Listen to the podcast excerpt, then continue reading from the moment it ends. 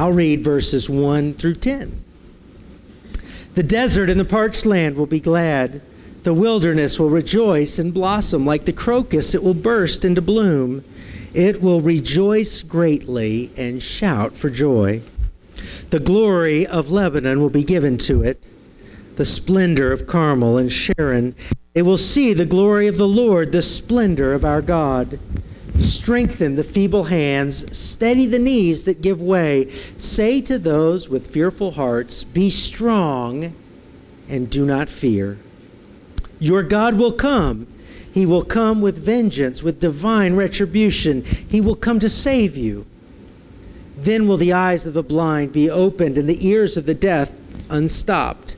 Then will the lame leap like a deer and the mute tongue shout for joy. Water will gush forth in the wilderness and streams in the desert. The burning sand will become a pool, the thirsty ground bubbling springs. In the haunts where jackals once lay, grass and reeds and papyrus will grow. And a highway will be there. It will be called the way of holiness. The unclean will not journey on it. It will be for those who walk in that way. Wicked fools will not go about on it. No lion will be there, nor will any ferocious beast get up on it. They will not be found there. But only the redeemed will walk there, and the ransomed of the Lord will return. They will enter Zion with singing, and everlasting joy will crown their heads. Gladness and joy will overtake them, and sorrow and sighing will flee away. Would you pray with me? Dear Heavenly Father, I pray that the words of this sermon might be pleasing and acceptable to you. Grant this, I pray, in Jesus' name. Amen. Tourists go to Mount Carmel every year. Mount Carmel is in the northern part of Israel near the city of Haifa. Now, the reason people go to Mount Carmel isn't because its elevation is so high. In fact, the elevation of Middlebrook is about 100 feet higher than Mount Carmel.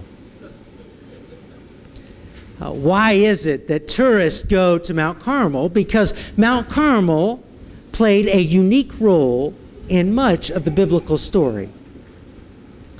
It's not only the biblical story, there are a number of historical things that unfolded at Mount Carmel, but I won't go through all of those today. I'll save that for when you are tourists. But if you go to Mount Carmel, at the top of Mount Carmel is a statue. It's quite distinctive statue because it's a man that has a sword, a sword drawn, and he has his boot on the neck of another man. It's a statue of Elijah. Of course, to be actually accurate to the story, he would have to have his boot on the neck of 450 men. Do you remember the story of the contest between Elijah and the prophets of Baal? Elijah was a prophet during the time of King Ahab and Queen Jezebel. When that queen, who introduced and encouraged and demanded the worship of Baals, Baal simply means it's just a name that was used for one of the deities in the pantheon of gods that were worshiped in that area and the people were vacillating back and forth. Sometimes they would worship the Lord, and then other days they would worship the Baals. And so it came to a point of crisis and confrontation when Elijah stood before these 450 prophets to see which God was genuinely worthy of worship. If you remember the story, the uh, there was a there were offerings that were placed, and it was the offering to the Lord that was consumed in fire, confirming the validity of, of the Lord. That rallied the people of Israel around Elijah, and they struck down all the prophets of Baal.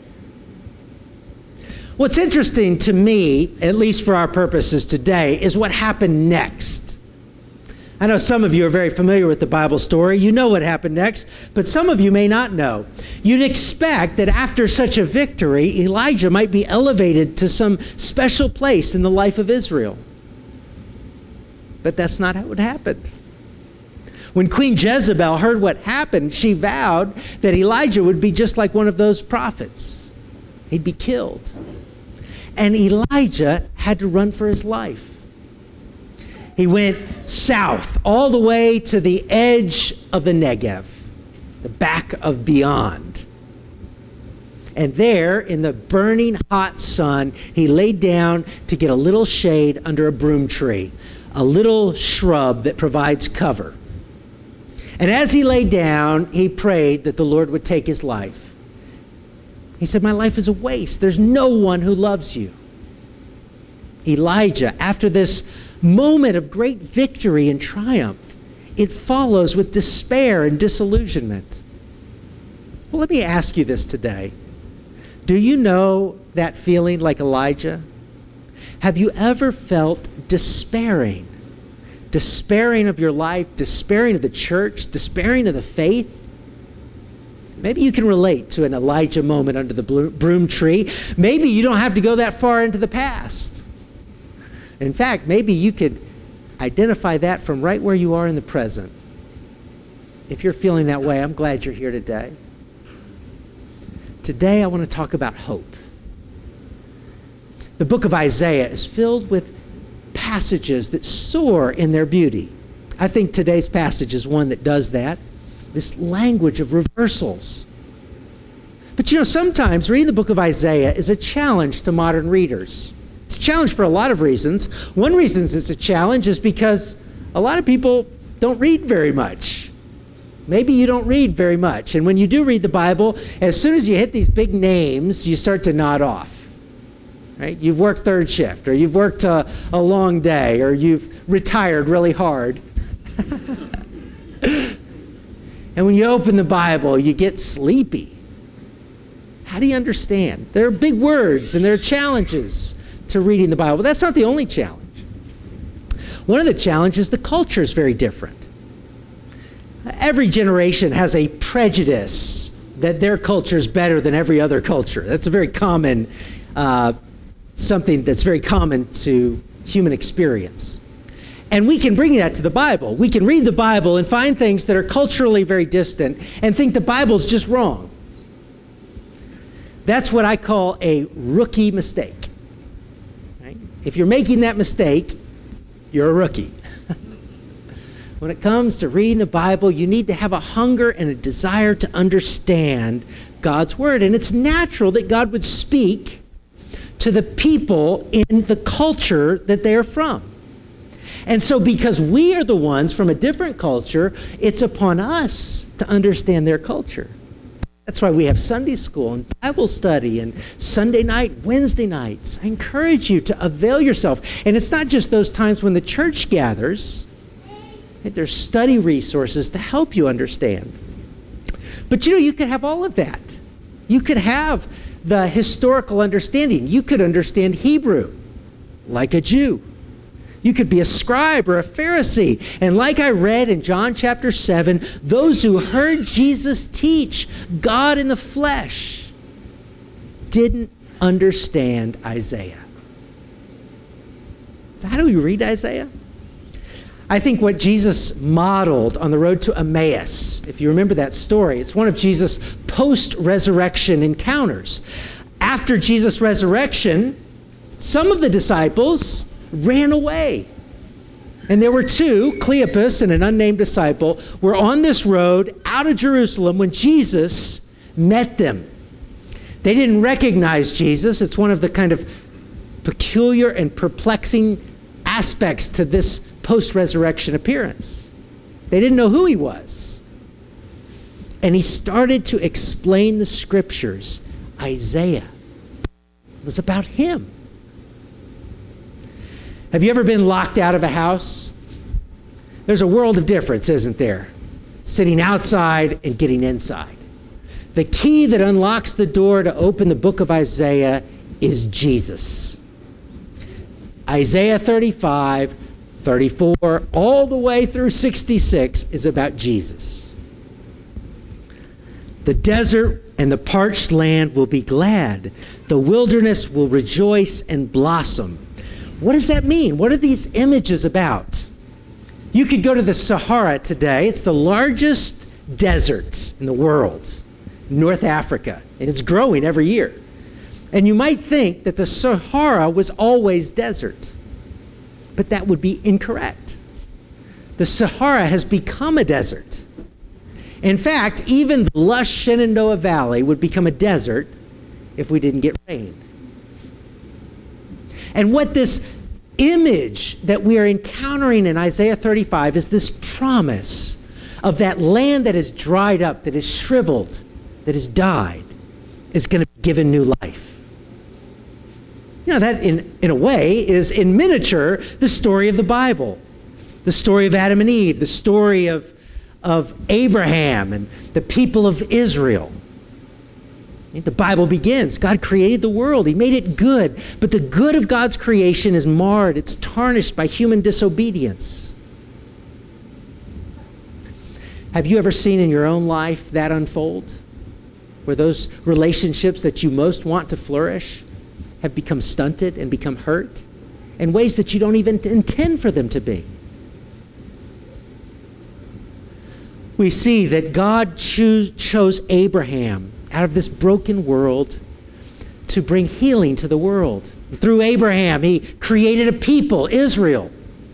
They would have a special place to bring knowledge of this God who created the world, who loved the world. But Israel itself, rather than to carry out their vocation, chose to try to serve themselves. Again, not something that's so hard to imagine.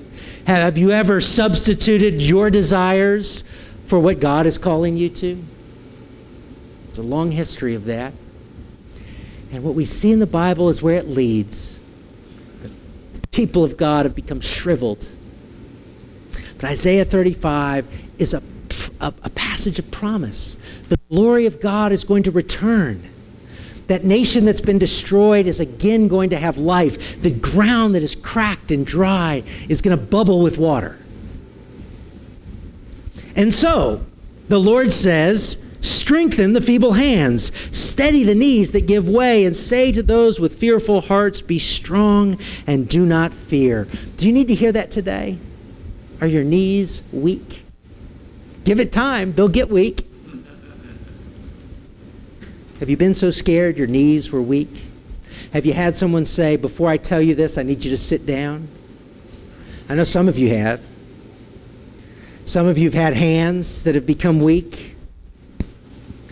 Hand is the Hebrew word for power, our strength, become sapped. Do you remember the days when you thought you could do anything and everything? How long did they last?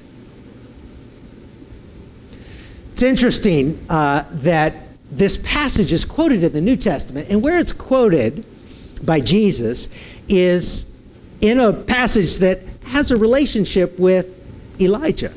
You know, there's a New Testament figure that carries out the ministry of Elijah. Uh, he dresses like Elijah, John the Baptist, preparing the way for the Messiah. But in Matthew chapter 11, John is in prison. Herod's thrown him in prison. And apparently, in his time in prison, he started to have doubts, not unlike the Elijah under the broom tree. Is this really going to happen? He sent his disciples to ask Jesus, Are you the one? And Jesus' response is quoting this passage. In this passage, in that day when the glory of God is revealed, then the eyes of the blind will be opened, the ears of the deaf unstopped. Then will the lame leap like a deer, and the mute tongue shout for joy. Water will gush forth in the wilderness and streams in the desert. The burning sand will become a pool, the thirsty ground bubbling springs. Jesus is saying, This day has come. But maybe you find yourself like John the Baptist or like Elijah under the broom tree. You look around you and you look at the world and you think, is God really going to do this? Is he going to bring this stunning vision of healing to the world? to your life? Well, verse 8 gives us an understanding of how we answer that question. A highway will be there. It will be called the way of holiness. The clean will not the unclean will not journey on it. It will be for those who walk in that way. Wicked fools will not go about on it. No lion will be there, nor will any ferocious beast get up on it. They will not be found there, but only the redeemed will walk there. The ransomed of the Lord will return. They will enter Zion with singing, and everlasting joy will crown their heart. What we find is that the book of Isaiah is pointing to the one who is going to come and create a highway. Uh, we've had people in our church, in fact, uh, Earl Blackwell, some of you remember Earl, worked on 64 when the highway was being built. Maybe some of you did as well. I know some of you remember before the highway was there. Uh, I often spend my time trying to avoid the highway. I don't want to be on the traffic or get stuck uh, with all the big trucks going so fast. But in some ways, that's because I'm a little spoiled. We have so many good roads. I can imagine some of you grew up, I know some of you grew up in places where the roads weren't so good. But you know, if you were to pick uh, a state that has bad roads, I won't suggest any. Virginia. It's nothing on the roads around the world. The roads for most of human history. It used to be in the ancient world, there were very few roads. In ancient Israel, there were two highways the highway of the sea and the highway of kings. They gave their names because of various things that were associated with it. And if you weren't on a highway, it was very hard to traverse this difficult ground. And this promises there's a way. A way is being made that the people of God, the redeemed of God, can be returned to Him. Right? There'll be no predators on this road. Right? There'll be no fools on this road. There'll be no unclean, those who are uh, just focused on themselves. Jesus came to make a way, a way for you, a way for me. But how do we follow that road? The way we follow that road is the way of the cross. It's a road that people didn't understand in, in Jesus' own day when they heard him talk, when they heard him talk about what he was going to do. That is the way that brings the people of God into Zion. And the question is will you pursue it? Most people want to be happy. Most people want to be filled with rejoicing and joy. What will give that to you? I was recently watching a uh, documentary about uh, NBA great who won, you know, various championships. And one of the things he observed is after winning the championships, it was really exciting at first, but then he was lower than he'd ever been. You know, last night I stayed up a little too late watching that game seven of the basketball. But you know what? All the rejoicing that went on in that dramatic win, there's another series next week. And in your life, the things that you long to have resolved, when you get it fixed, there'll be another problem. C.S. Lewis made the observation if you, if you strive to have the world, you'll lose the world and God. But if you strive for God, He'll throw in the world. But it begins with striving for God. And the way we strive for God is not by striving for a God of our own creation. Right? When we do that, when we act in our own strength, we take our eyes off the road and we'll find ourselves like Elijah.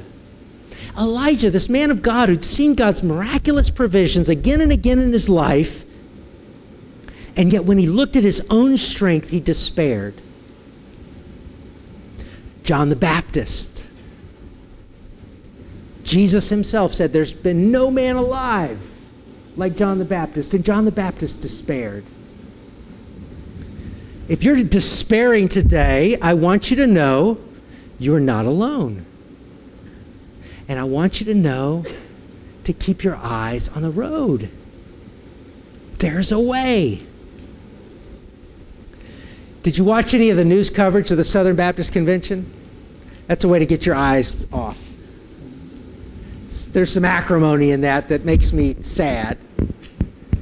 Uh, I watched it, and there were lots of good, but there's lots that made you cringe, cringe-worthy moments, like the young man in a Batman T-shirt who stepped up to the mic, saying things that were unwise and unhelpful. That happens. It's not just at the Southern Baptist Convention. I like to remind my United Methodist friends they have some troubles of their own. It's not just in denominational life. You know, you spend enough time in the church, you'll find discouragement and hurt, things to get your eyes off the road.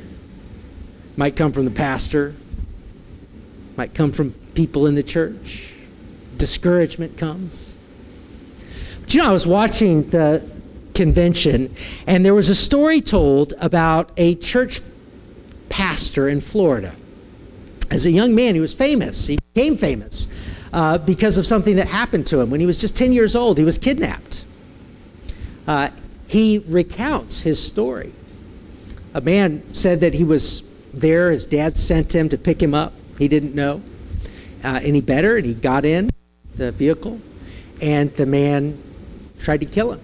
He shot him in the head, and he left him for dead in the Everglades and he wasn't found for seven days. 10 year old boy. You can look up the story. It's amazing that he survived. He said the last thing he remembers is when the man shot him. Years later, that miraculous deliverance led him to faith in Jesus Christ. He realized that God had a plan for his life, and he gave his life to the Lord, and he served as a pastor for decades he got a call from the detectives that there was an elderly man who wanted to confess to what he'd done. And so he got in the car and he went. And he said he was excited to tell him about Jesus. Now, why would he be excited to tell him about Jesus? Not because he wanted to be in the Southern Baptist Convention on the big screen. Not because he wanted you to impress you. Not because he wanted any plaudits, but because he'd encountered the Lord who brings forgiveness. He was on the road to the cross, and it transformed the way he looked at the world. What does the Lord say? Gladness and joy will overtake them. When you pursue the way of the cross, gladness and joy will overtake you. May we keep our eyes on the highway. God grant it. Amen.